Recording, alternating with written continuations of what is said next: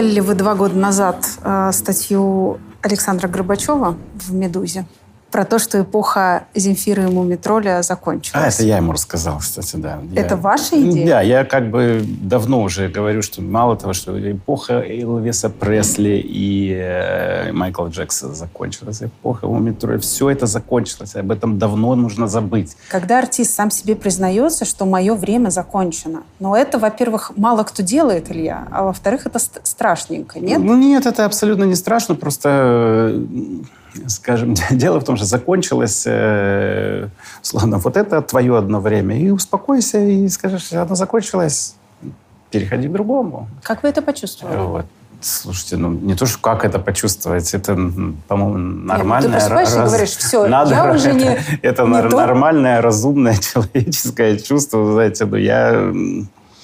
Как, ну, это, это, это себя отработало. В принципе, на точно ртуть алоэ закончилась э, какая-то суперпопулярность группы Мумитроль. Ну так, отдадим себе э, точный отсчет, потому что если э, морская икра там попала без каких-то там вопросов э, лишних и зашла в сердце слушателя, то точно ртуть алоэ был тяжелый для слушателя альбом, непонятный.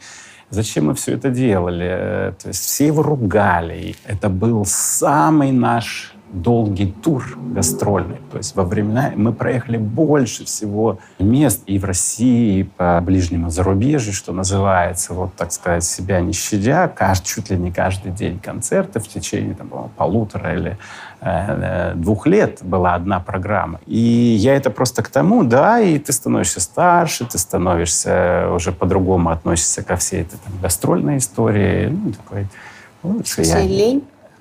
Э, Да, какой-то момент. Э, Даже, знаете, не то, что лень, у тебя становится больше обязанностей. За это время мы все там э, женились, родили детей, и ни одного. И это все накладывает э, какие-то другие... Хочется то, это там, не знаю. Да, хочется построить дом, еще и посадить не одно дерево там вокруг. И на это все необходимо время, еще чего-то. И ты такой уже как бы не такой рьяный, да, как, как, как раньше. А в каждом поколении есть все равно свой рьяный, который всегда вперед, и который это, мне хочется вас увидеть, дорогие друзья, мне хочется с вами поговорить, мне хочется что-то сделать, мне хочется, чтобы вы были со мной. Не знаю, как, как э, ботинки сносились там или что-то надо заменить на другие. Опять же, у каждого поколения да, должны быть свои какие-то герои, с которыми они близко общаются и разговаривают. Возраст а,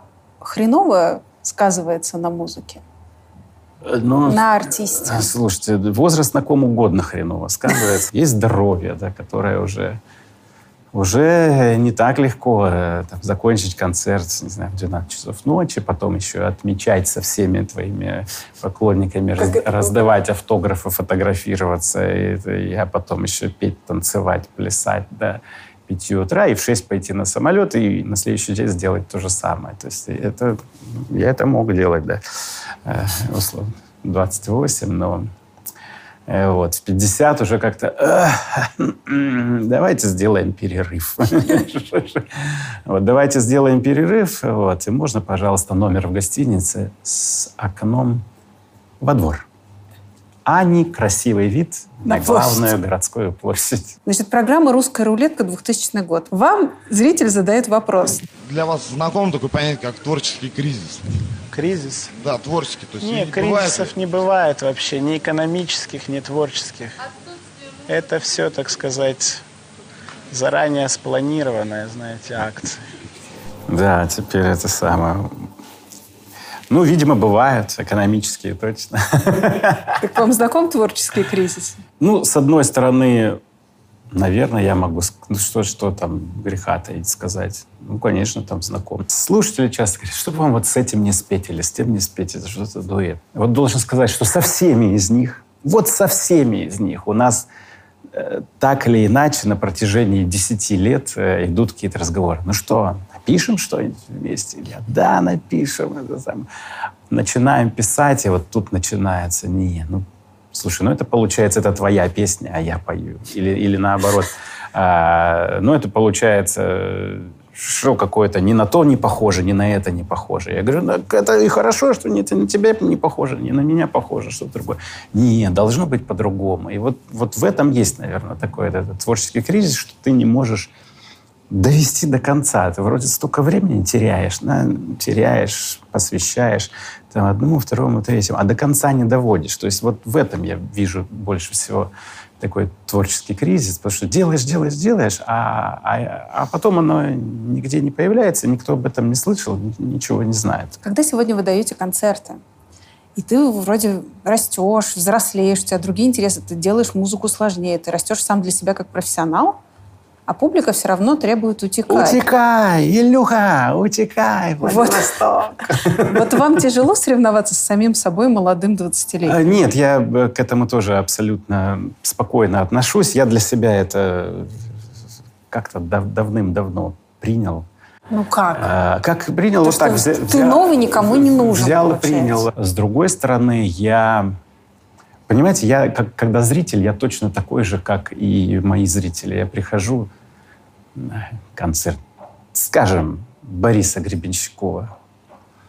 И вот я сижу и два часа Терплю честно новинки. жду. Ну, вдруг он сыграет песни из альбома «Табу» 82 -го года. Вдруг. И он не играет. И я такой думаю, а как бы я хотел. Почему наш народ так любит ностальгию? В музыкальном плане. Те самые старые песни о главном. Ой, которые... слушайте, это загадка вообще для меня э, всей жизни. Ну, видимо, это все-таки вот то, то самое последствие э, телевизионной стратегии там, и так а далее. вы против проекта Парфенова?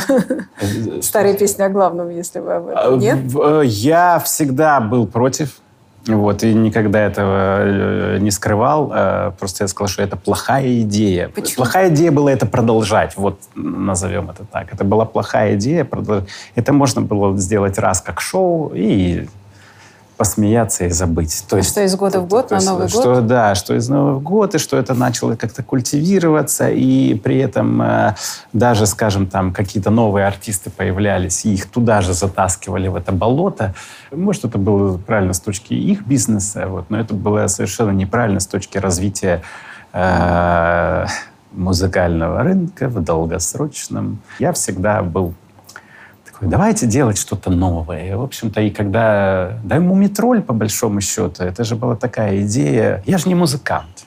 Не музыкант, не поэт какой-то. Я просто был слушатель, меломан, скажем так. Я любил э, всякую музыку, да. И мне казалось, что вот мне не хватает какой-то такой для себя лично идеальной группы. Вот, вот там была группа Мумитро, там, «Машина времени», очень мне нравилась, да, скажем. Я думал, ну чего они оделись, как Битлз? Была группа «Аквариум», да. Почему они после там альбома такого-то вот такой альбом сочинили? Я бы хотел, чтобы они другой альбом сочинили. Говорил я сам себе, и потом ответ был, слушай, как и в любом деле. Хочешь, чтобы, хочешь, чтобы сделать, как тебе нравится, сделай это сам. Ну и, в общем-то, вот э, сделал сам э, то, что сделал, и думал, что этот э, вдруг свалившийся успех, э, группа имеет роль вселенский, вот, по-другому теперь сложно называть, особенно общаясь сегодня с людьми и слушая бесконечные истории, как, как как вы повлияли? Так или иначе, да, там, или песня, или какое-то мое высказывание, или еще что-то повлияло на их жизнь. Я, конечно, так, ох. Я думал, что она покажет пример, и будет, и вот, и за нами пойдут один, и второй, и третий. И, и так не получается, к сожалению. Когда вы отмечаете юбилей каждого альбома. Вы сами не провоцируете то, что вам не нравится. Это старые песни о главном. Мы в очередной раз возвращаем слушателя вот это. Да, мы вот идем осознанно на такой шаг с каждым нашим релизом связаны какие-то несбывшиеся и нереализованные вещи. Юбилей — это такой Типа, а вот сейчас мы это сделаем, и еще умудримся продать. Вот. Ну, то есть, например, когда мы издавали «Морская», она никогда не выходила на виниле. А у меня такая какая-то искренняя любовь к виниловым пластинкам. Я до сих пор их собираю, до сих пор слушаю на них музыку. Я... У нас никогда не было такой пластинки. И вот два- 20-летний юбилей морской. И сейчас мы выпустим виниловый диск в том виде, как мы хотели. Вот, вот с такой пленочкой, вот с таким оформлением, вот с таким И тиснением. на старых песнях Заработать. тес- теснением, Да. да. И, соответственно, себе сделаем подарок. И, дело в том, что есть очень много людей, как оказалось, которые тоже хотят себе такой подарок. И им тоже это дорого. И это такое, это больше вот, о семейных ценностях, я бы так сказал, в которые тоже, да, в какой-то мере ностальгия, знаете, как бабушкины серьги. А, Вот. А это вот такие пластинки. Это раз. Вот. А с другой стороны, есть еще такие творческие амбиции, которые, к сожалению, не были... э, это еще хуже, чем, чем вот эта там вещь. То, то есть там песни, которые ты никогда не сыграл живьем. Потому что давай, давай другую песню, и вот она просто не вошла. А тебе она нравилась, а ты ее не сыграл. Иногда нужно 20 лет для того, чтобы наконец сыграть. Вот, вот и тогда от души такое. Фу, я смог, получилось все хорошо. Все-таки мы смогли это сделать. Это, это тоже бывает. Такое это сведение счетов, да, с самим собой. Вы совершенно тут, наверное, правы. Вот, по-другому это не работает. Но при этом есть, да, всегда давайте еще что-то новенькое. Вот. Дело в том, что иногда новенькое может оказаться проще, чем старенькое. Там, и думаешь, ну все, время на это тратить, все хорошо. Там, знаешь, она может быть хорошая песня. Подготовка к каждому выпуску – это огромная работа, и я просто невероятно благодарна всей своей команде за то, что они помогают мне идти вперед. Нами движет желание докопаться до правды, рассказать что-то важное, поделиться тем, что тронет людей, заставит их задуматься, подтолкнет к осознанным действиям. В каком-то смысле вся техника, камеры, смартфоны, ноутбуки и, конечно, автомобили – тоже члены нашей команды, без которых невозможно двигаться к цели. Я провожу за рулем много времени и полагаюсь на автомобиль как на надежного товарища, который поддерживает меня на пути к задуманному. А какая движущая сила у моего автомобиля? Проверенное топливо.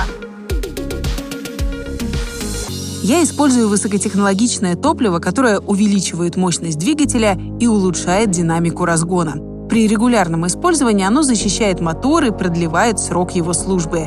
G-Drive поддерживает мой автомобиль в оптимальной форме, а значит, помогает мне каждый день двигаться вперед и достигать своих целей. Топливо G-Drive представлено эксклюзивно на автозаправочных станциях сети «Газпромнефть». И сейчас, когда полмира захватила футбольная лихорадка, в мобильном приложении АЗС «Газпромнефть» можно присоединиться к игре «Целься в мечту». Заправляйтесь от 30 литров, забивайте голы и выигрывайте спортивные призы. Или суперприз – миллион рублей на осуществление своей мечты. Цельтесь в мечту, верьте в свою команду, и да пребудет с вами движущая сила.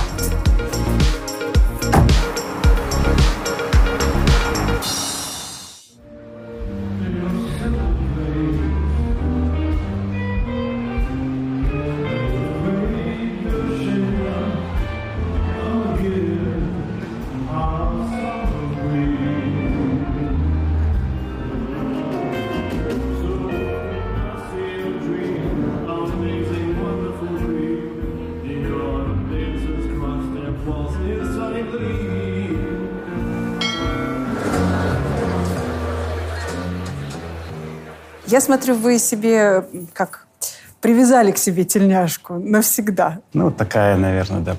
Про, про себя думаю, что я недоделанная морская душа. Вот. Потому что был бы доделанный, то общались бы в море где-нибудь. Или хотя бы на берегу. А я так всегда мечтаю, рвусь, ощущаю. А что это за желание Себя. мне бы в море? Вот это? Э, Ну, не знаю, наверное, у любого, я всегда говорю, любой мальчишка, выросший в Владивостоке в, в какие же там вырастал там годы, в Ну, в 70-е, 70-е, да, 80-е. получается, в 70-е, 80-е, это был Маленький э, закрытый город, да, помните, у Высоцкого, кто-то помнит, наверное, еще, у Высоцкого была песня «Открыт, закрытый порт Владивосток». Э, В смысле, не песня, а строчка такая. Э, Вот. Город действительно был закрыт, как бы туда типа виз нужно было получать, даже если вы Вот это я, кстати, не должны знала, были ехать не из. Москвы, да, так что мы вот а, Поэтому он такой был относительно спокойный, и, соответственно, половину населения такое впечатление составляли военные моряки, а половину гражданские моряки. И каждая вторая семья так или иначе была связана с морем. И поэтому, как бы вырастая, мы тоже понимали, что, что делать в жизни. Наверное, нужно быть э, моряком. Ну, не то, что наверное, а обязанным быть, потому что вот они, корабли приходят, уходят. В моем окне как раз был порт. А. Порт. э, ровно окна выходили на порт, который никогда не, не заканчивал свою работу. Вот там все время что-то гудели, звенели. А куда вы мечтали поплыть тогда? Ой, мечтали, конечно, плыть куда-нибудь вот далеко-далеко, чтобы надолго, и вот, вот чтобы точно не близко, и точно не было вот как здесь. Потому что, ну, как здесь все понятно. Здесь каждая тропинка была исхожена, каждая сопка освоена, к- с каждого вида посмотрена. И поэтому хотелось куда-нибудь вот далеко-далеко. Постоянно же провожали, встречали корабли. Главное было ожидание подарков. Из моря это, кстати, тоже какая-то вещь, да, вот кто, чей папа кому чего привез. А вам кто что И из, привозил? дальних морей. Ну, всегда что-то перепадало. Кто-то привез настоящий кокос. И мне подарил. Мне лет, наверное, не знаю, 7-8 было. Такой кокосовый орех. Не знаю, наверное, э, мимо всех э, таможен и э, санэпидемстанций или каких-то. И вот у нас дома кокос. И ты же, ты же знал, что вот это кокосовое молоко какое-то есть внутри. Мне кажется, я, бы помню- сошла с ума. Да, и мы, ну и вот, и что делать дальше с кокосом? И вот этот кокос, и так, и сяк. То есть пытались мы его от- с приятелем, моим соседом Пашкой пробить отверткой. Не получался. Молотком стучали, он только скакал по полу. В общем, этой пилой с урока труда. Как это? Лобзик. Да. Лобзиком пилили, пилили. Не распиливается. В общем, ничего не было понятно. Потом как-то мы его все-таки каким-то камнем огромным. Он чуть-чуть пробился, вот, и из него потекла такая уже, я так понимаю, под, подиспортившаяся, молоко. подстоявшая жидкость. Где-то да- давно везли на молочко подпортилось. Мы его пробовали. Ну что, вроде как березовый сок примерно Разговоров-то такой же, но лучше. Да, разговоров-то было тоже.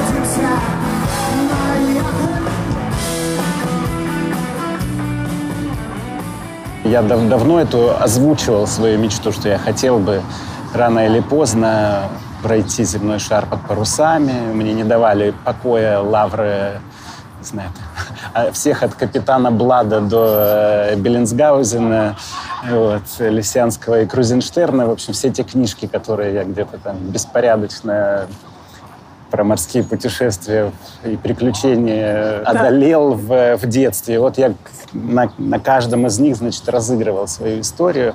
Вот, и всегда друзьям, ну вот какая у тебя есть мечта? Ну, я говорю, есть, если есть у меня мечта, вот пройти все океаны под парусами. И, и что бы тогда? Я говорю, ну, взял бы всех друзей своих, и вот мы бы такой хорошей компанией и пошли, и пошли. Проблема, да, что с годами эта компания друзей надеяться на них точно Не стоит. не стоит. Молодые все рисковые. да, да, да. Возраст. Нет, ну и как- как-то и более толерантные друг к другу.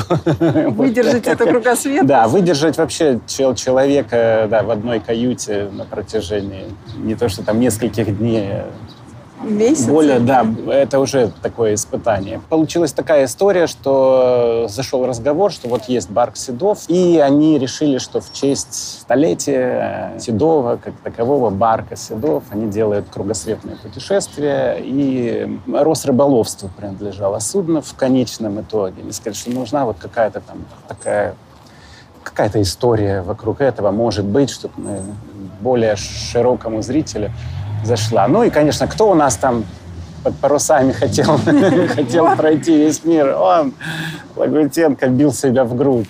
И мы направляемся в кругосветное путешествие, соответственно, вокруг света.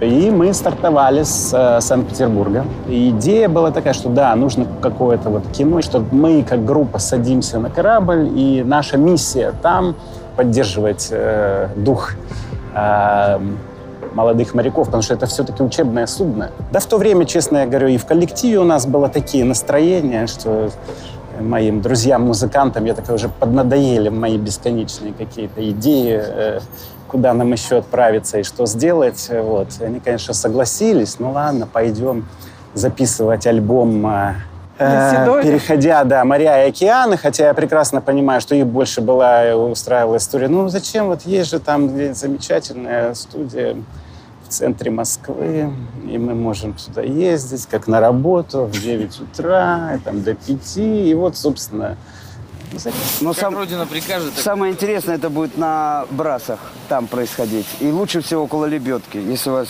снимать будут. Под первый грот там лебедка такая стоит. Крутить ее надо. первый год Митрофанович. Вот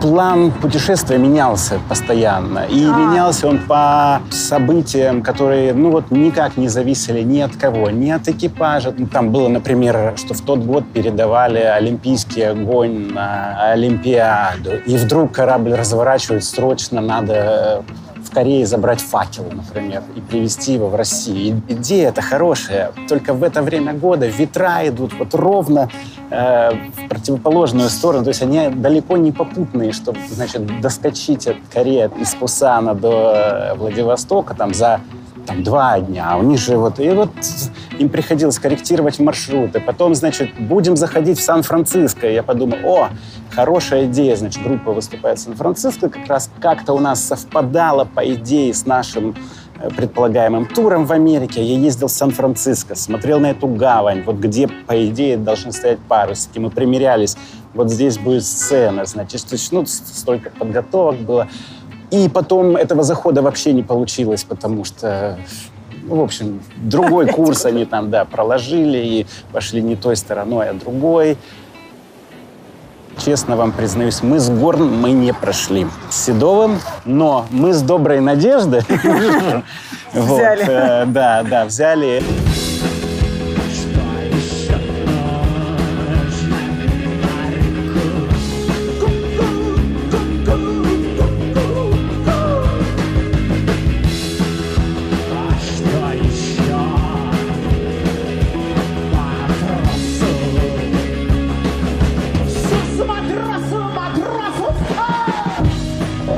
Идея такая у меня была, что мы приходим в каждый порт, я заранее связываюсь с э, какими-то местными музыкантами, промоутерами, мы обсуждаем идеи, мы или играем какой-то совместный концерт в этом городе, или все играем прямо на палубе корабля, что, что во многих случаях было возможно.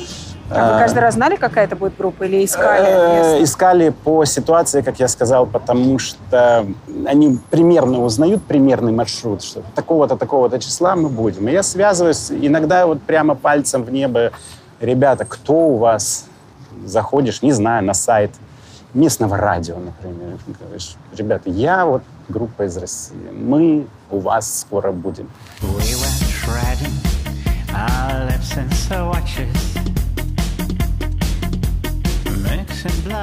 На базе этого путешествия мы сняли э, кинофильм. Назвали его, в конце концов, «СОС матросы», но должен вам признать, что э, у нас был сценарий такой в голове, мы примерно его держались. Э, Сценарий о том, что некая группа из города, который мало кто знает, где он находится на карте, отправляется в морское путешествие под парусами. Зачем?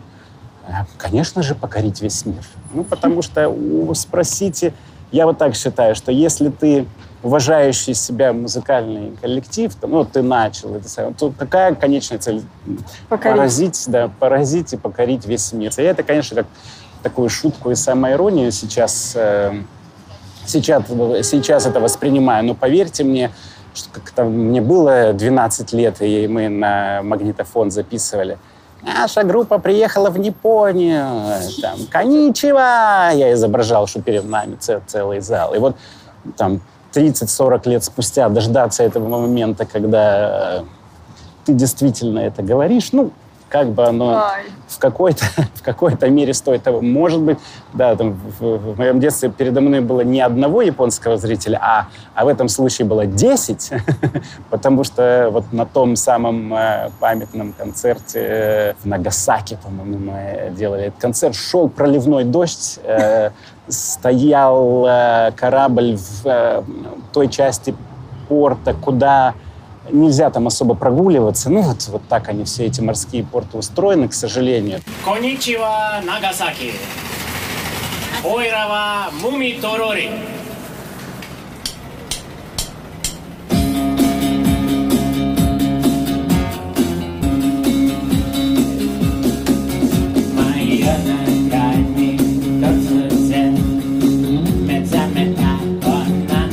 Вот вы мне говорите, что вы должны были поехать и покорить весь мир. 12 лет вы мечтали. У вас же есть э, там куча синглов, вы на английском записали. Я нашла клипы на китайском.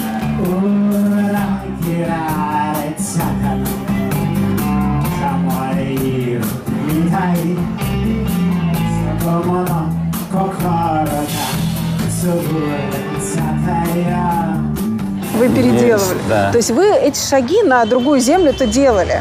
Есть разочарование, что не вышло? Вы знаете, Или- де- де- это, это на самом деле довольно, э, ну, наверное, интересная и забавная тема всегда обсуждать у любого музыканта. Спросите, то есть вот то, к чему ты стремился, да, ну ты ж как-то, то есть ты условно не стал группой Битлз. Ты должен признавать, что у каждого своя собственная история. Я всегда что-то для себя придумываю, наверное, такие не совсем э, реалистичные э, развороты сюжета, что, в принципе, а, стопроцентно его выполнить невозможно, а б, получается что-то совершенно иное. Некоторые люди, в принципе, расстраиваются, когда происходит не то, то есть их ожидания не оправдываются, а, а может быть от того, что я научился всю жизнь э, жить в неоправданных ожиданиях. Ну, то есть, когда ты рисуешь какую-то себе там картину, ну, а потом завтра будет солнце, выходишь на улицу, а там слетает Японию, а там дождь. Снежный буран, ну, вроде такое, да-да-да. И я всегда заходил с той стороны, что Вон оно, оказывается, как у них здесь. Так или не так. Знаете, это была такая расхожая история начала 2000-х. И... Ну, всем понятно. Вот он, Китай, да, перед тобой. Вот миллиард человек. Вот Россия, да, там 100 миллионов, там, 150 миллионов. Ты стал популярным здесь, мультиплицируешь эту историю. Даже если ты не такой, как КНС, то, в принципе, из миллиарда что-то там тебе где-то... Почему бы не попробовать? Я понимаю, что ну да, есть там университет в Пекине, да, где самая продвинутая часть молодежи, Молодежи. там учится. Ты как бы играешь с ними вроде как по одним правилам, но и сцене. У тебя тебя принимают под но ты едешь в другой там, город, в котором нет ничего, кроме фабрик, которые делают кроссовки. Тысячи людей на, на центральной площади. Мы играем. На какой-то песне прямо вот видно, что энтузиазм у людей просыпается, и они думаешь, во, Пошла. задела. Все-таки вот да, вот такая песня какая-то задела, наверное, мы нащупали. А, м, концерт закончили, я говорю, ну все, надо программу чуть-чуть поменять, потому что для таких городов, наверное, надо больше таких песен. Ребята говорят, не-не-не, ты просто там не видел, там сзади такие были подиумы, на этой песне выпустили девочек в коротких юбках танцующих. И вот все как бы как-то вдохновились. А говорит, тебе это просто не видно было, оно там тогда так далеко. Я говорю, а, А приезжаем в какой-то там северный тоже город, э, индустриальный, промышленный, темный, черный, никаких там этих э, глянцевых магазинах ничего нет. Приходит зал э, целый, сидячий, садится. Я же и так, и всяк, и понимаю, что от мала до велика вот люди, не, не знаю, как там, кто их заманивал, какими билетами там или еще чего. То есть от детей до каких-то бабушек там взрослых. И, и я иду на, как, как говорится, на запрещенный э, Прием? е- запрещенный прием. Мы начинаем петь э, подмосковные вечера на китайском. Понятно. Весь зал рукоплещет, плачет и, ну, в общем, до- до- доходит. Ну, я к тому, что да, и не то, что ты уехал с какими-то там золотыми кубками обратно, но прожил э, свой личный опыт, которого, я уверен, больше никого не будет никогда. Не забывайте читать книги. Увидимся на Ютубе. Пока. Отлично, снято, стоп, спасибо. Какие планы на вечер? Не знаю. Пу-пу-пу, где мой телефон? Так. Блин. Что такое? Ну, меня пригласили на день рождения, я причем уже должен бежать, я опаздываю. Естественно, подарка я никакого не купил. Не беги. Воспользуйся флау вау. Флау, что? Флау от слова flowers, а вау вау. Это маркетплейс с быстрой доставкой. Смотри, здесь можно найти самые близкие магазины. и Некоторые готовы доставить вон за 40 минут. И там только цветы? Нет, вот смотри, тут много всего. Есть торты, еда, косметика, вот еще декор, игрушки, украшения. Так, я нашел. Можно вот этот? Оплатить можно картой через Google Pay или Apple Pay. Там еще бывают разные акции, а с покупок начисляют бонусы. Можно их копить и оплачивать заказы. А по промокоду «А поговорить» до конца августа скидка 10% на все категории товаров. Отлично. До доставки тебе должны прислать реальное фото товаров, которые ты заказал, чтобы ты одобрил. А, одобряю. Очень симпатично. Кстати, через Флау Вау можно сделать заказ в другой город. Приложение ищет магазины там, где живет человек, которому вы хотите что-то подарить. Но вот я из Москвы могу отправить тортик друзьям в Томск, и через час его доставят. Здрасте. Спасибо. Смотри. Классно. Ссылка на приложение Флау Вау и промокод в описании к видео. Дарите друг другу радость. Кожу кожу мне запустить Дельфином стать Там у сопки у подножья Где я тебя настиг, настигаю Режет на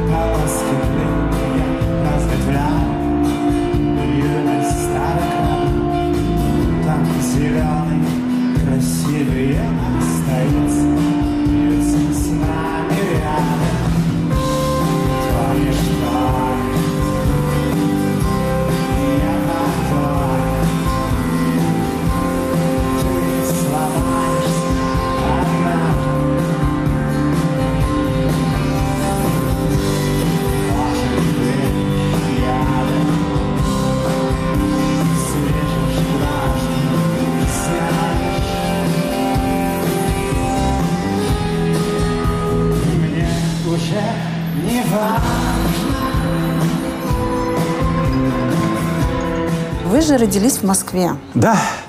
А потом у вас Ну, умирает такое, папа, по- неприятная история. да, и мама, Да, трагическая история, да. И, э, мама уезжает в Да, Владивосток. мне, мне было несколько месяцев буквально. вот. Почему она выбрала этот город? Она была сама из Владивостока, наша э, семья была из Владивостока. Мой папа с ней встретился во Владивостоке, потому что приезжал э, туда, соответственно, по заданию своих там, архитектурных агентств. Он был, я же архитектор чуть ли не в четвертом поколении. Да-да-да. Он приезжал в Владивосток проектировать новый Владивосток, который до сих пор не состоялся. У меня есть его до сих пор сохранились Проекты? различные проекты. Да. И, соответственно, один из проектов был э, здание института, в котором мой дедушка был ректором, и вот так он познакомился с мамой моей, и, э, соответственно, они поехали в Москву, но надолго не задержались. Поэтому я себя раз с Москвой никак не ассоциирую, потому что для меня это просто надпись место рождения, да, то есть я никогда особо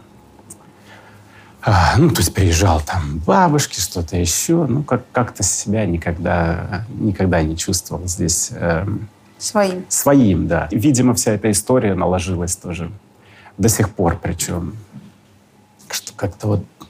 Историю вы имеете в виду с э, папой? да, что человек, когда уходит из жизни, вдруг и начинается какие-то там э, дрязги э, э, вот вокруг, вокруг него. И все это я знаю, что было э, очень до сих пор э, не приносит никаких хороших воспоминаний ни моей маме, ни мне, и никому вокруг. И, ну и, Дрязги, в смысле, соответственно... профессиональное сообщество вы имеете? Ну, вот в, в- в общем, и как-то так все это было просто от- от- отодвинуто, отторгнуто, как, как будто этого и не было. Ну, то есть, по крайней мере, для меня. Поэтому каждый раз, приезжая в Москву, я такой, ну, я тут побуду, у вас чуть-чуть. Несмотря на то, что вы никогда не знали этого человека, вы чувствуете его в себе каким-то образом?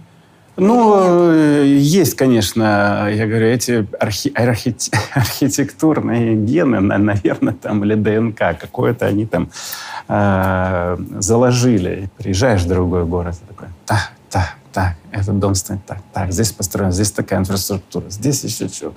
А, это раз. А, Во-вторых, э, действительно, у, нас дома осталось очень много всяких рабочих планов, недоделанных, никогда не реализованных проектов. И когда ты на них смотришь думаешь, ну, там, о, это и сейчас бы имело э, как, как бы место быть. Приятель недавно у меня тоже э, близкий первый раз побывал в Суздале и э, с э, восхищенными глазами сказал, как то, там вот это там так, это сяк. Я говорю, хочешь, я тебе покажу Суздаль, которую, в которую ты должен был побывать, э, в принципе, сегодня, но никогда не побывал. Я ему раскрыл планы перестройки Суздали в, э, туристи- в международный туристический эко-кластер, как бы Вау. сейчас назвали. Это был план моего отца. Если я не ошибаюсь, уже 60, 60, 60 какого-то года. Гостиницы, и мотели, мотели, представляете. Потом э, гостиничные номера, э, сделанные по э, традициям русской э, народной жизни, где ты там себе э, должен Это сам то, что дико воду. модно Ну, вот и- если кому надо, у меня есть все эти планы, просто даже думать ничего не надо, только, только сделайте, да. То же самое есть там и какие-то вот нереализованные проекты в Владивостоке. Что-то было, да, э, дом быта, помните? Такая, Да, конечно. б- Была такая И подстричься, и обувь как- да, да, да, да, да, да, приходишь, это, в общем-то, была такая идея, я так понимаю, моего отца, и воплощена она была в... Проект назывался «Аленушка». Вот такой типовой проект, в принципе, в честь мамы назвал.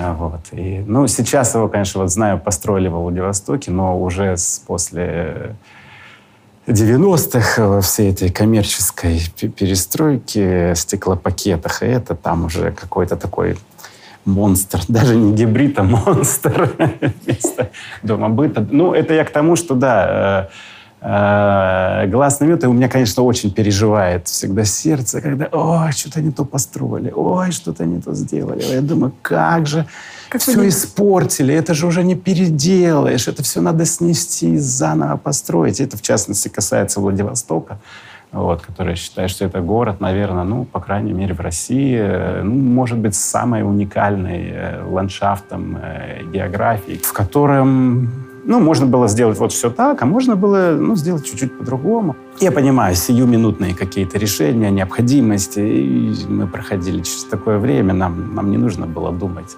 что там завтра, нам надо было сейчас сейчас, сейчас, сейчас. Но удивительно, что это у вас как-то с кровью передалось. Вы же и вряд ли это помните. Не, не помню совершенно, но разговор же, бабушка моя, она всегда говорила, что Илюша, ты должен стать архитектором.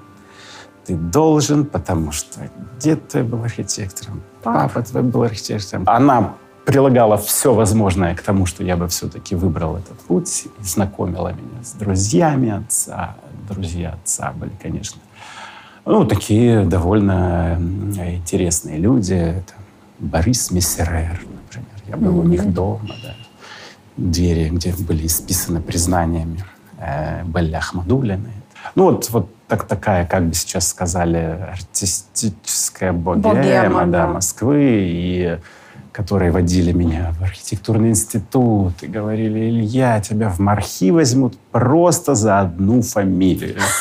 Тебе не, даже не нужно будет сдавать экзамен. Ну, они так Ну, шутили. давайте скажем для нового поколения, кто Так, ваш дедушка так, все-таки. так, что так, дедушка шутили. придумал да, хрущевки, все да? такие, да, придумал ту самую идею блочных домов, то есть, которые мы теперь знаем как хрущевки. Еще, я помню, бабушки, э, друзья там моей бабушки, то есть поколение тех еще там лет, они это, помню, в Москве называли лагутенковки.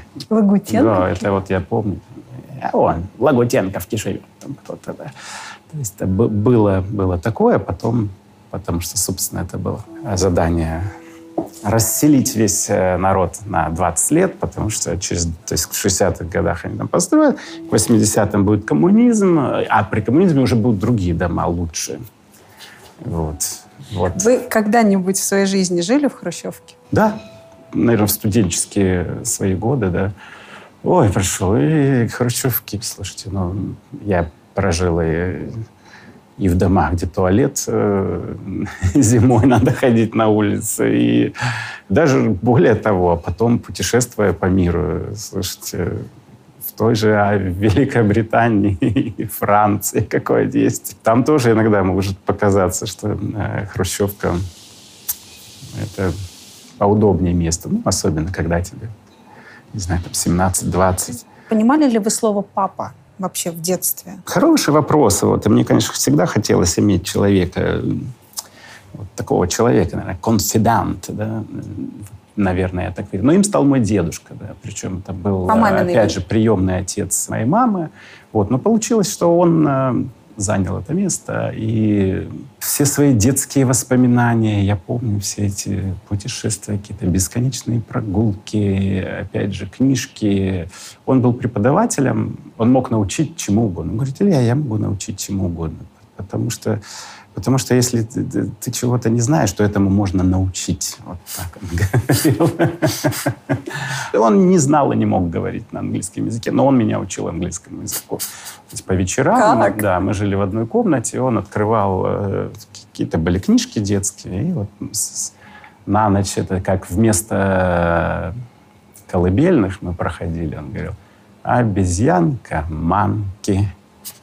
Я такой, обезьянка, манки, и засыпал. И вот какие-то на таких э, э, стишках, когда я сказал, что я хочу рок-группу. Ну, вот, нет музыкального инструмента.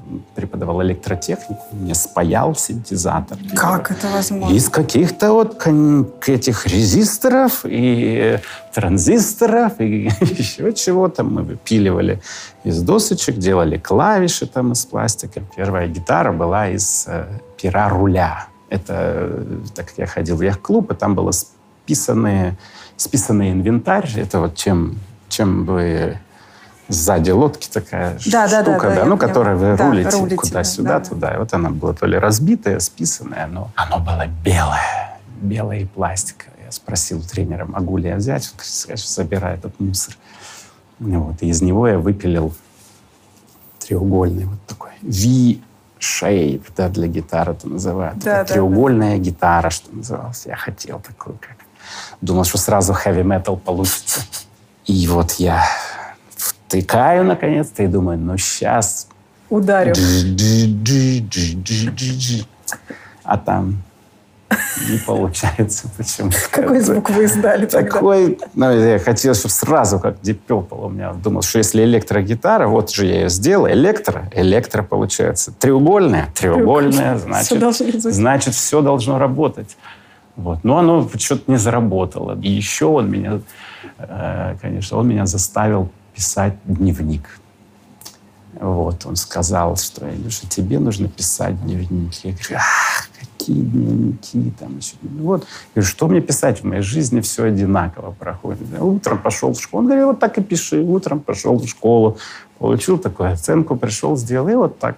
А чем он меня убедил, и, и к сожалению, э, были утеряны этот, этот, этот его архив. То есть он писал такие дневники в 20-х годах во Владивостоке. Я, конечно, это читал с картинками. И очень интересно. Там он написывал, там, мама послала меня в прачечную. Там, в прачечную китаец, ходя, принял белье. Ну, то есть жизнь глазами ребенка, конечно, выглядела э, интересно. Вот, и благодаря такому дневнику у меня теперь есть документальное свидетельство, что там, если не совру, там 12 мая 79 года, то есть нам, получается, мне было 10 лет э, на то время, и я и мой друг Пашка играли в железную дорогу солдатики, а потом я предложил сыграть в рок-группу.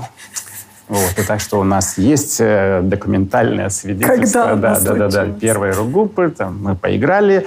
Э, Пашка там играл на ударных, а я играл на гитаре и синтезаторе. Поэтому я сейчас хожу и гордо говорю, чтоб вы понимали, моя первая рок-группа была в 10, 10 лет. Мы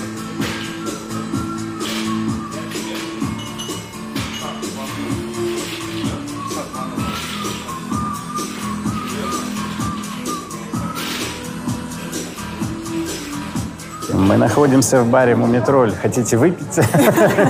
Только не на работе. Вы же сами как-то работали вот в подобном общепите. Да, ну а кто, э, кто не прошел через... э, Это было начало 90-х. э, Вот я поучаствовал в, сначала в строительстве одного из первых гостиниц, бар, ресторанов э, с зарубежным, скажем так, участием в городе Владивостоке, потому что тогда это было, наверное, первое такая вот ласточка э, ательерства иностранного. Вот. И я как раз в это время заканчивал университет, и первая моя работа была, надо было, что-то надо было где-то по- подработать. И начальство в гостинице сказало, можешь встать за бар?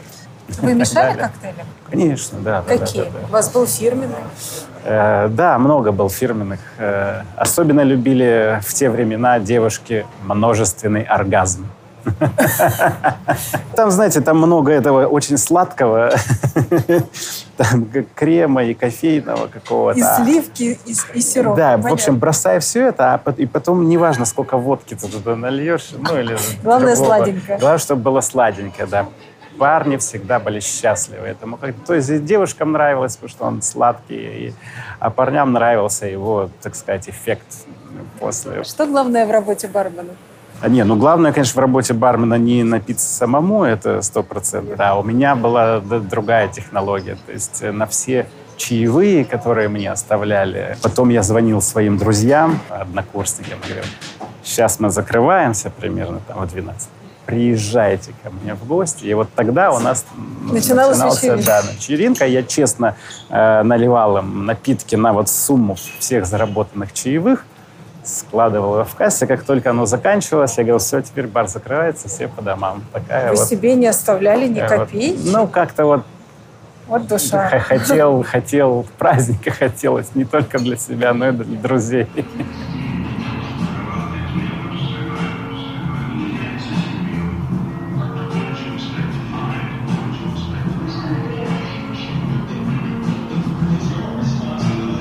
Это реально существующий какой-то адрес где-то? Мимо какого-то дома проезжали. Я, я Это помню, снятая по- табличка? Потому что ну, это не снято, это сделанное Сделанное. под нее. На, на доме оставили. Но э, в Владивостоке точно есть морская. Но во многих городах, на самом деле, во многих э, приморских городах есть, есть улица морская, и на ней всегда есть 20. Даже на самой маленькой улице будет 20. Вот по этому адресу во Владивостоке что находится? Не знаю, кстати, что находим, но э, понятно, что идея была для того, чтобы 20 лет пластинки морская. Э, Вот. Ну, как-то так совпало. Кто-то мне, по-моему, даже прислал фотографии из этого. Из Э, Владивостока? Да, да, да, да, сказали, о, смотри.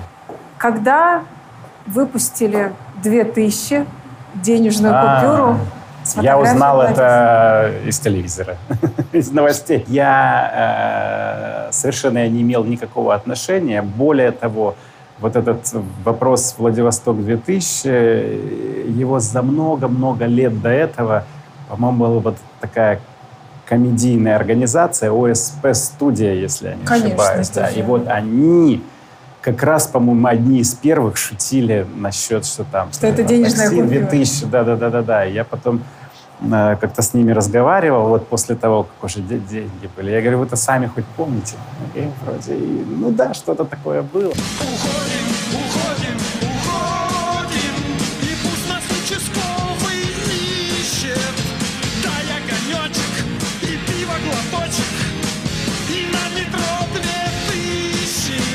Ну, когда выпустил э, Э, Центробанк, вы отнесли это, что это все равно как бы ваша песня сработала? Ну да, они там пели, даже, я так понимаю, спрашивали у нас, можем ли мы исполнить Вам звонили? Спрашивали возможно. разрешение? Насколько возможно использовать эту песню, чтобы они спели где-то там на Ютубе. Мы сказали, ну, Как пойте. рекламу новой купюры? Пойте, да, да, да, пойте. Вот. Но, честно говорю, ни копейки, никакого, ни, даже ни не даже прислали. двух тысяч за, за это мы не получили.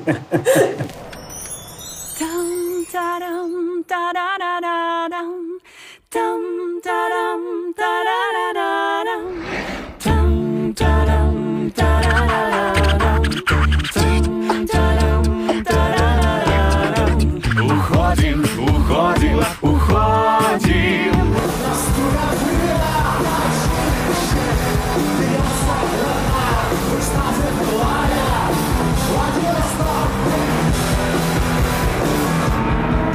Я же еще китаист по образованию. Да, я поэтому и да, спрашиваю. Да, страновед, африканист. В свое время вот этот Восток вообще забыли. И, Да, и, а да, и забыли, смотрели там развалилась та самая там китаистика, и, не знаю, все это востоковедение. Я, я имею в виду на академическом уровне. Вот. Все свелось к тому, что вот есть там Вася Петя, который говорит по-японски, и он поехал, там, не знаю, перегонять машины. Я помню еще 80-е в Китае, это была одна из моих первых работ. Я, я работал переводчиком э, китайского и русского языка, и с чем зарабатывал на жизнь. Как сейчас помню, ребята из Москвы были а такие, говорят, у нас есть супер идея, бизнес-идея. Мы собираем по всей стране скамейки из парков, потому что ни- никто же их нам не... Они никому как бы не принадлежат. Да. Мы все скамейки соберем по всей стране, отправим в Китай во все скамейки, а они из них сделают палочки. Им же нужны палочки для еды. Слушайте, это, я вам говорю с полной серьезностью, это первый бизнес-проект, который я услышал от делегации московских э, предпринимателей, если я не ошибаюсь, это был 89 год. В принципе, они были правы. Ну, Китайцы конечно. сейчас наш лес вывозят. уже Ну вот, из ну вот только так. путь. На ваш взгляд, Россия – это больше Азия или Европа? На самом деле нам очень-очень-очень удобно взять оттуда, отсюда, отсюда, отсюда. Не в смысле цап-царап, вот упаси бог, а исследовать э, какие-то самые положительные стороны. Взять, «М, вот это работает, это с нами работает. Хорошо, возьмем вот это. А это не работает. А, а вот это могло бы работать. А если это соединить с этим, ну вот такой... э, Идеальный ремикс, что ли? Это типа, это даже наше преимущество, да, что я, я, бы, я бы думал, да, что это, это могло бы быть супер преимуществом. Для того, чтобы просто уметь э, понять людей там и, и с той стороны, и с той стороны. Я никогда не верил, что э, и, и не признаю, что Владивосток является провинциальным городом. Я считаю, что его на карте все-таки начертано судьбой быть вот тем самым Владивостоком, и почему его так называют, то есть владеть Востоком, и что это идеальная географическая точка для э, того, чтобы собрать э, разных людей открыть их им друг на друга э, глаза. Платформа, где встречаются Запад и Восток, там, Россия, Азия, там, Россия, Америка, если хотите. То есть там где ты не попадаешь, скажем, там в пекло другой культуры, а все-таки э, есть э, какая-то возможность для маневра, знаете, для переговоров, и, и так вот по чуть-чуть по чуть-чуть начать. Нам, э, русским, кажется, что знаешь, китаец, японец и кореец все на одно лицо, и все у них одинаково. Но на самом деле это абсолютно не так. То есть иногда корейцы и китайцы не сели бы за стол переговоров там, или еще чего-то, да, потому что и разные отношения к жизни, там еще что-то. А с музыкальными коллективами, которые тоже совершенно разные, с разным историческим, э, даже в поп-музыке, э, подходом, да, там, что происходит с тем же там подпольным роком и попсой в Китае. Это раз, это больше такая российская где-то история. Там японская это совершенно другая, у нее другие там исторические корни, да, и культурные какой-то. Корейская, э, такой гибрид между тем, но очень такой здравый бизнес-подход. Идея рок-фестиваля — это просто такая маленькая-маленькая идея, каким, в моем понимании, должен быть э, такой Владивосток. Открытый всем ветрам, всем, всем всему, все корабли в гости к нам, соединить э, Азию, Европу. Да, вот такой вот, вот такой э, новый пуп земли, если хотите.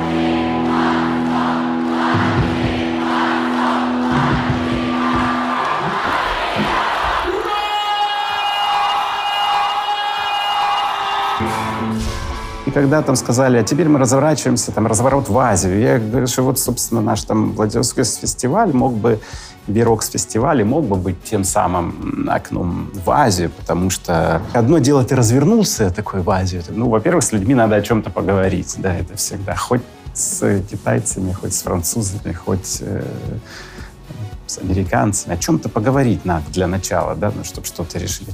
Я не умею, извините, разговаривать о каких-то, опять же, там, великих э, геополитических решениях. Я такой человек, что мне кажется, вот, вот, вот надо это как-то так э, мало-помалу мало-помалу, знаете. То есть э, вот там есть китайский ресторан, да, вот, вот вы любите китайские блюда, там потом сравнить с китайскими блюдами в Китае. То есть найдите три различия в одном и том же блюде. Нашли, вот уже хорошо, значит, мы начали друг друга понимать.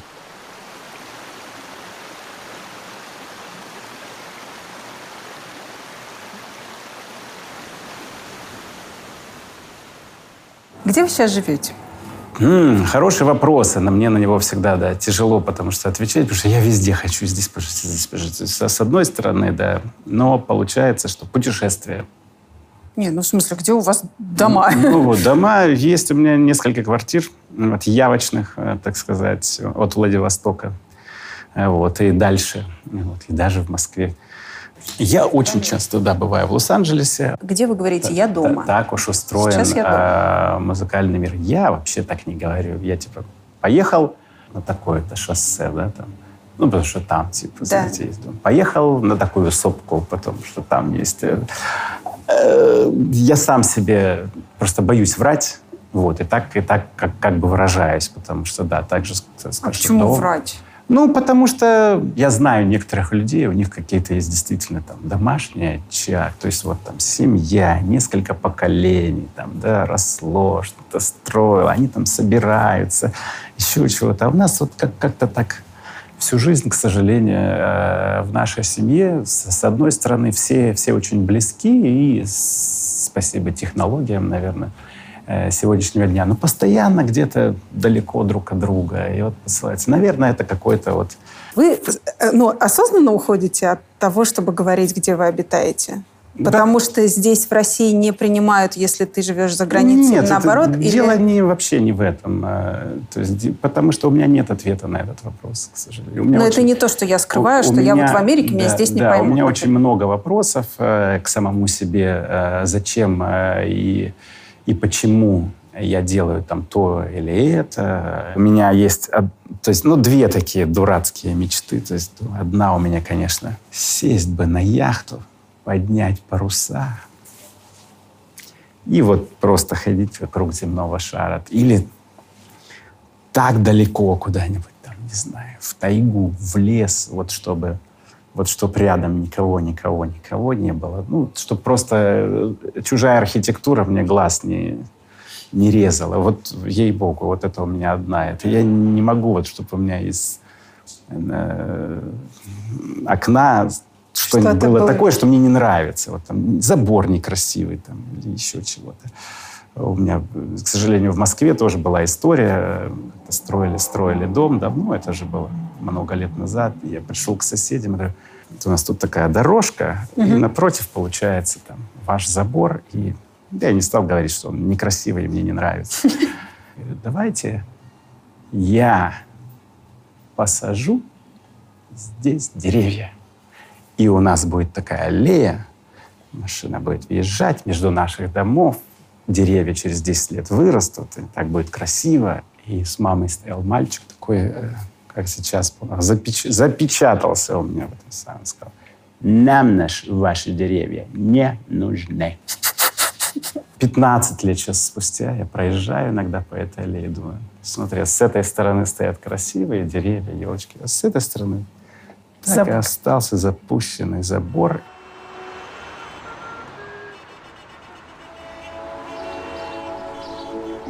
Вы бы мечтали о мире без границ?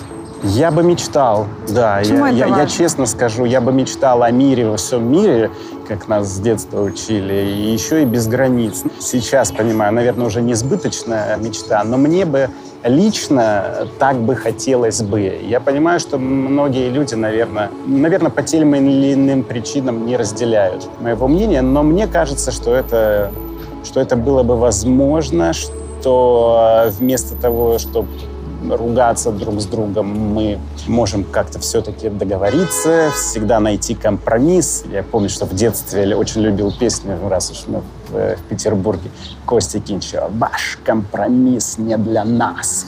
Э, Вот. А потом, э, несколько лет спустя, я был на концерте еще одной рок-группы U2 называется. Да, Да, да. так вышел певец и в стадионе сказал, а я считаю, что компромисс — это хорошее слово. Вот так и сказал. Я такой, это хорошее слово. Ну, Действительно, почему? Вот, вот я как-то придерживаюсь того, что все-таки компромисс — это хорошее слово, и, и нам бы всем пожелать, вместо того, чтобы друг с другом собачиться и ругаться, и все-таки, может быть, как-то остановиться и найти. Ну, ты же тоже проходишь в своей жизни какие-то этапы, там, с другом поругался, с родственником, там, еще, и понимаешь, что от того, что там все равно потом приходит момент, как надо выдохнуть, и надо просто сесть, э, обсудить и как бы начать ли с чистого листа или сделать какие-то свои выводы. Но, но без этого какого-то движения дальше не получается. Вот вы столько раз жили в разных странах. Вот везде Россию не любят, как нам говорят. Э, Не встречал ни одной страны, где не любят Россию. Вот честно вам говорю. Не встречал ни одного человека в мире, который бы сказал, «А, Вася, уходи отсюда. Не встречал. Или который хочет там Не насолить. встречал никогда в своей жизни. Американцы настолько сконцентрированы на своих собственных внутренних проблемах, что как бы вот в общей массе, ну да, кто-то следит там за какими-то новостями, но иногда даже э, приходится рассказывать, там, что там у вас там это случилось? Ну, говорю, ну это вот так, так. Ну и как? Все, нормально, все нормально, все нормально. Ну, в общем, все нормально.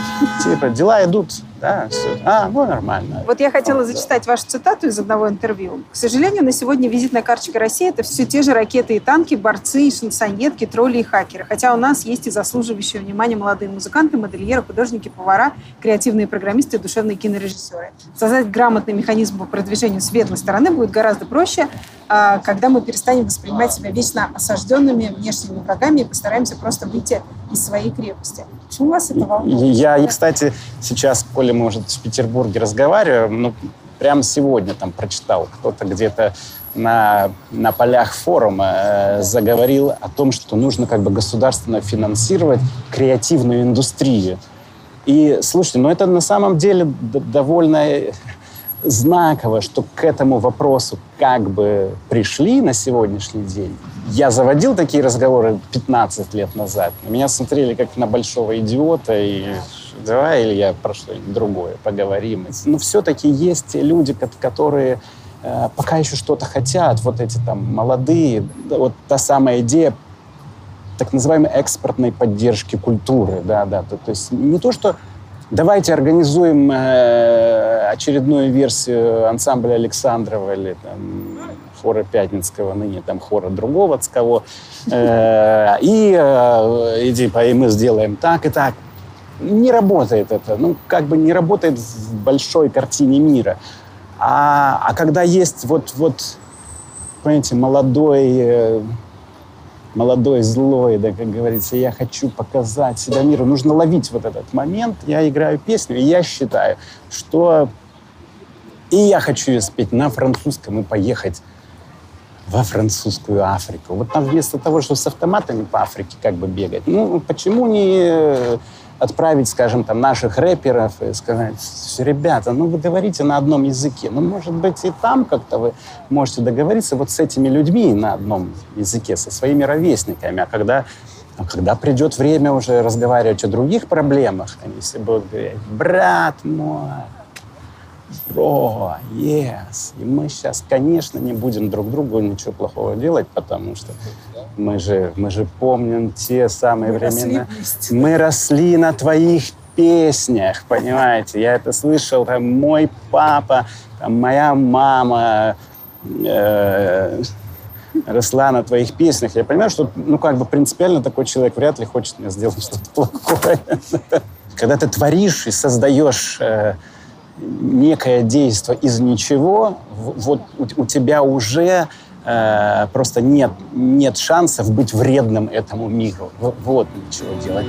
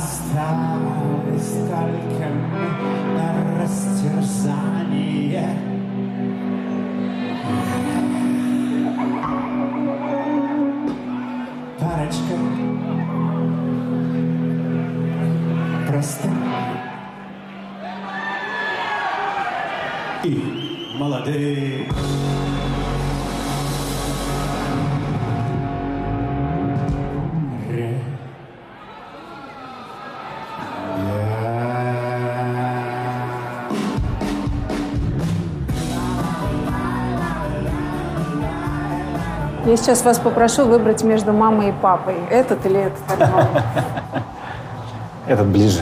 Икра ближе? Да, вы знаете, почему? Потому что к тому долго шли, а этот был спонтанный и очень быстро записанный, и вот как нельзя лучше отражал и идеи, и, и настроение, и возможности, и вот, вот все в нем как-то сошлось. Вот вы на себя вот этого смотрите, мальчика. Э, Что сегодня у вас уже нет от него? А, кольцо на другом пальце. Это большое изменение для вас? Насколько влияет э, женитьба на музыку? А, да, безусловно, влияет, потому что ты, ты находишься в определенной там, системе координат, да, и ты должен со всем этим э, справляться, не то что справляться, должен все это учитывать ровно настолько. То есть это, То, это еще одна нужно часть тратить тво- время и это еще еще на одна что? часть твоей жизни. И эта жизнь есть у тебя. И как бы, если бы она тебе не нужна была, то ты бы ее э, отсюда исключил. Но значит, она тебе нужна, значит, она это уже часть твоего творчества. Ваша лучшая песня о любви.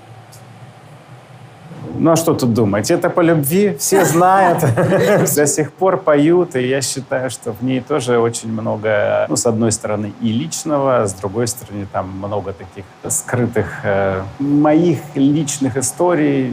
Я часто очень удивляюсь интерпретации моих собственных песен, даже моими какими-то близкими друзьями.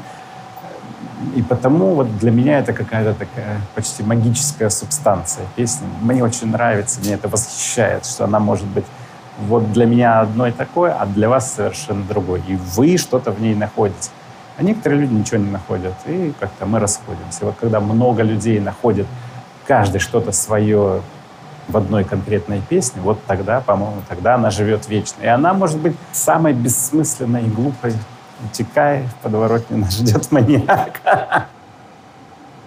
Мне кажется, что вот оно так просто цельнее звучит. И э, общее послание более понятным. Вот видите, песню это по любви все знают и поют до сих пор, э, не знаю, от караоке до концертов. А, а по отдельности она такая сложно, сложно сотканная. Но это как... Зачем рассказывать зрителю, да, что вот песня идет, а она до вас доносится, потому что, потому что вот там стоит э, колонка, со звука каким-то извлекающим этим, а, она спаяна из проводов, каких-то еще законы физики такие-то. Ну, то есть можно в любой процесс углубиться очень сильно, и нам не нужно это знание для того, чтобы было это. Я действительно не знаю, как пишутся тексты моих песен, потому что они у меня всегда какие-то спонтанные. Это может быть слово на стене, которое я увидел, и из него пошло. Это может быть э, что-то в книжке подсмотренное.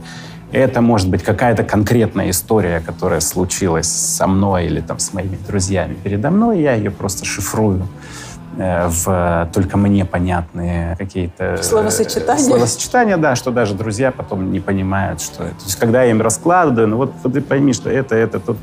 А, точно, смотри, как все складывается. Но я понимаю, что это эти все кроссворды, вот я могу, не, не знаю, там, на, на глубокой пенсии все расписать, кому это нужно и зачем, я абсолютно не знаю.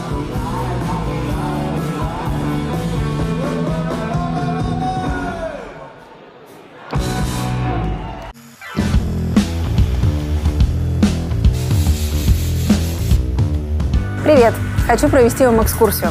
Мы находимся в мастерской, где моделируют и шьют одежду для многих крафтовых бутиков Москвы. И именно здесь создавалась коллекция одежды. А поговорить. Вот, казалось бы, простой костюм и простая футболка. Но мы работали над ними полгода. Долго мучились с идеальной посадкой брюк, точными размерами, правильной горловиной футболок. Мы лично контролировали все этапы дизайна и производства и даже выбирали ткань. Мы нашли лучший футер, который только есть в Москве. Поэтому наши вещи не мнутся, не теряют цвет и форму после стирки. Нам хотелось сделать вещи, которые будет приятно носить нам самим. И кажется, у нас получилось.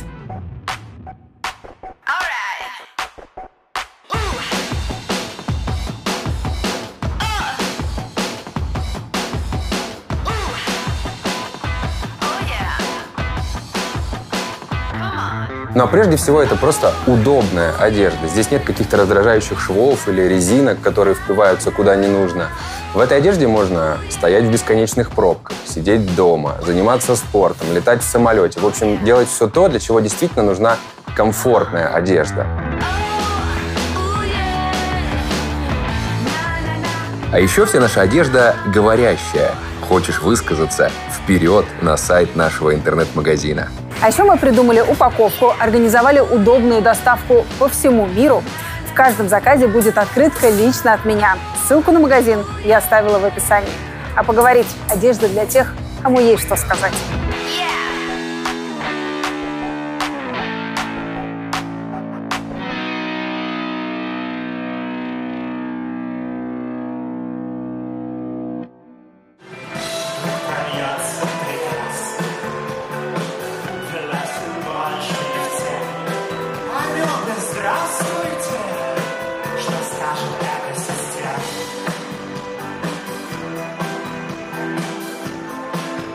Случилась последняя история с тем, что Камчатку отравили?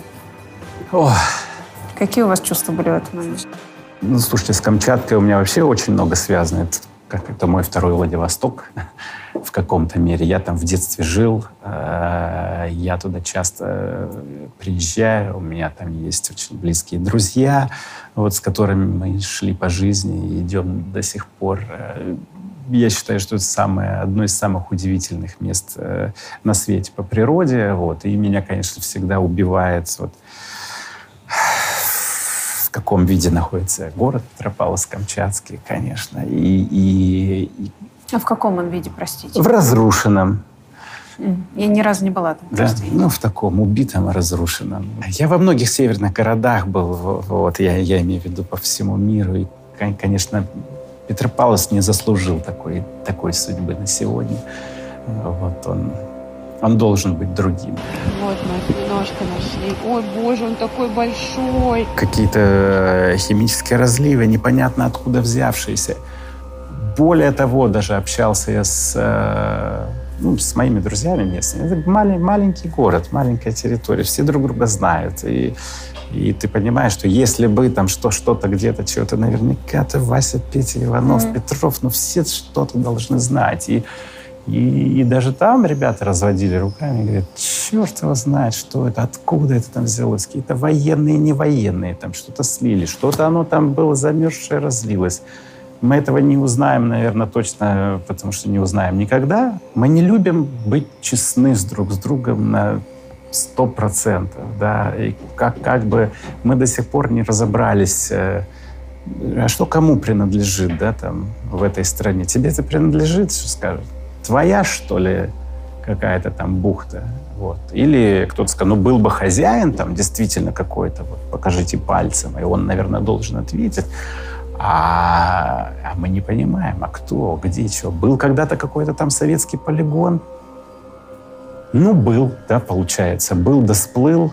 И, и кто был за него в ответе? Это, этих людей уже нет. А как бы государство стало другим, страна стала другой. С одной стороны, думаешь, наверное, надо как-то какой-то учет и контроль там, провести да, по всей территории страны. Там, что-то, а это что, а это что, а это что? Это, А у нас же, как знаете, там сюда вступишь, я знаю это опять же по Дальнему Востоку, со своими бешеными идеями. Там, здесь может быть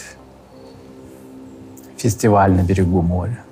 Вот стоит кочегарка, она может быть старая какая-то кочегарка, она может быть э, гостиницей для артистов. Не, говорит, не может быть, Илья, ни- ничего не может быть. Я говорю, почему не может быть? Вот тут за, за это вот дерево заходишь, там начинается значит, земля Министерства обороны. Я говорю, и что Министерство обороны? Там никакой обороны не было никогда в жизни, и, и обороняться не от кого. Когда вы Да. начали так рьяно ратовать за экологию, у вас что само- в самом сработало и когда?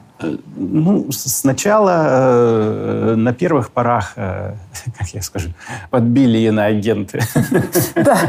Я вообще никогда не задумывался ни какой там экологической деятельности. Как были устроены заповедники в Советском Союзе, никто толком не понимал. Это что-то там было с охотой. Да. Рыбалкой и охотой связано, береги лес от пожара, вот все, что я помню.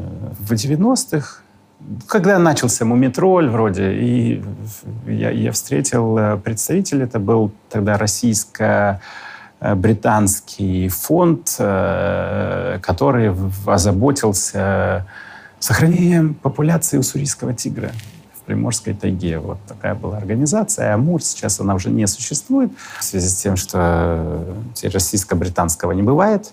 Вот, есть только э, Российская? российская. Да, но на самом деле э, как-то, знаете, я говорил, а, а что я же там не егерь, не... Что я могу сделать для, для нашего бедного уссурийского тигра, на которого то китайцы охотятся, то наши охотники все хотят китайцам продать или своим ребятам на шкуры, на их эти э, в их э, мегазамки нового типа.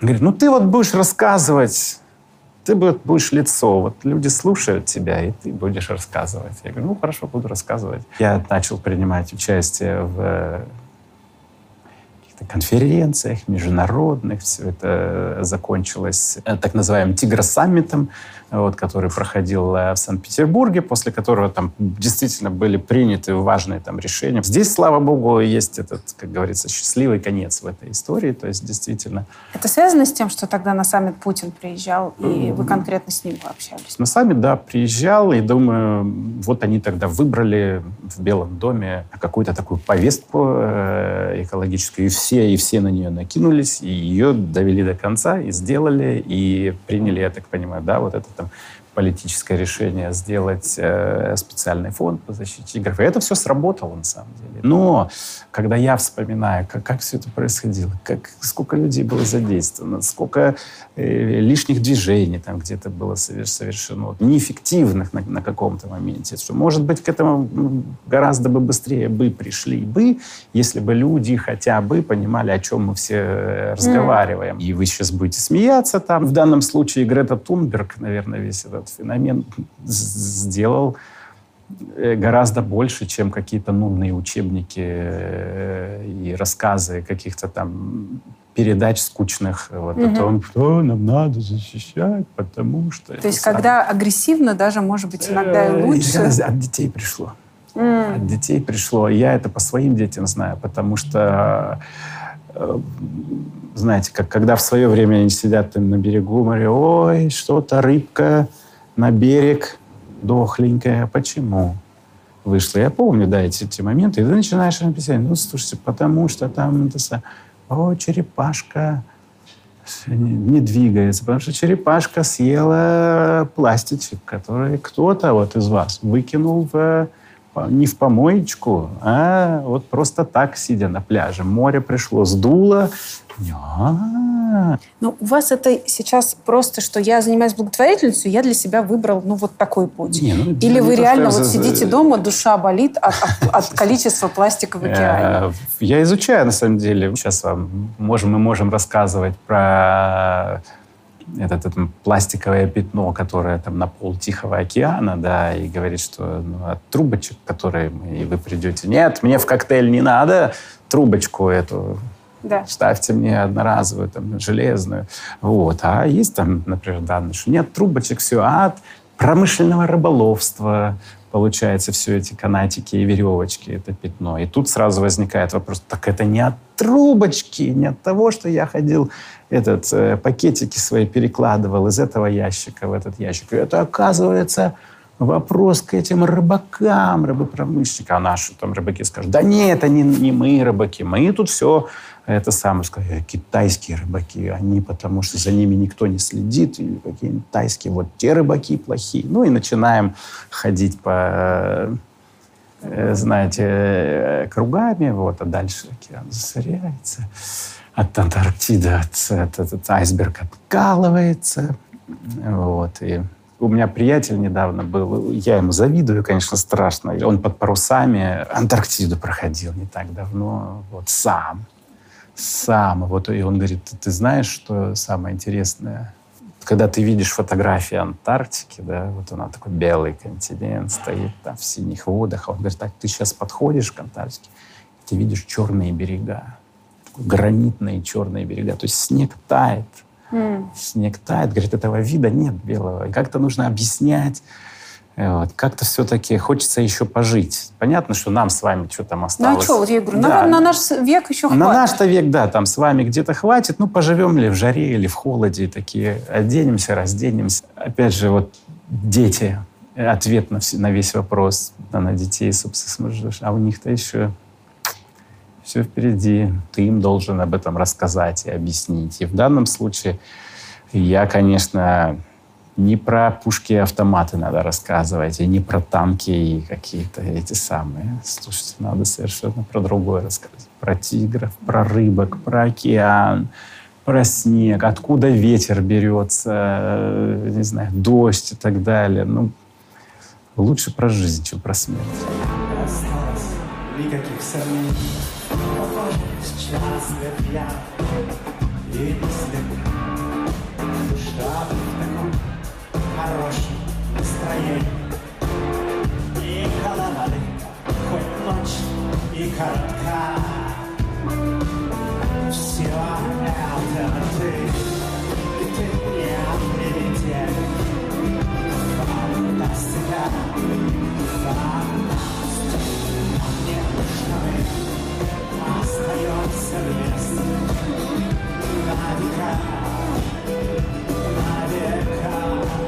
Дети — это самое лучшее, что случается с тобой. Это жизнь. То, то есть одно дело, ты там, жизнь дал какому-то, мы тут говорили о творчестве, об искусстве, а тут ты жизнь дал живому существу, да, которое которая выросла или вырастает абсолютно не так, как ты планируешь. Вот какие бы у тебя планы не были, все равно они не срабатывают. И ты начинаешь как бы принимать это. Опять же, ты понимаешь, твои друзья, с которыми ты был там не разлей вода когда-то, ты их уже не видишь десятилетиями, и в принципе тебе не холодно, не жарко вот от, от каких-то. А, а дети всегда вот они так или иначе рядом. А вы больше чувствуете свое продолжение в ваших песнях или в ваших детях?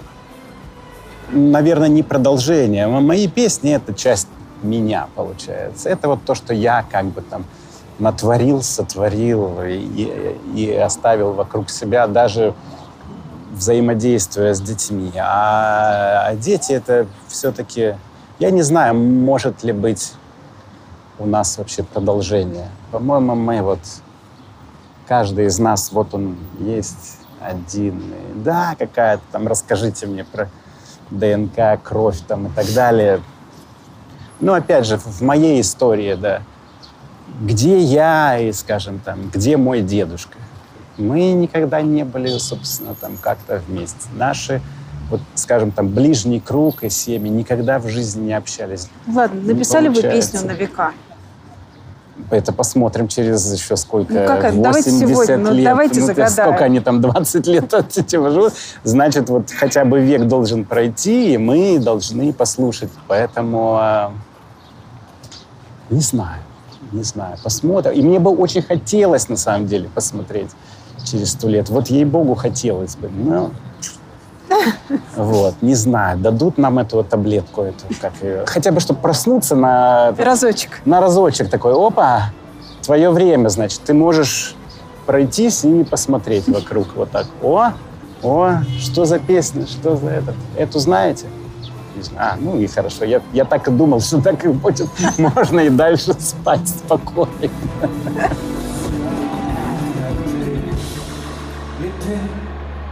Не прилетел.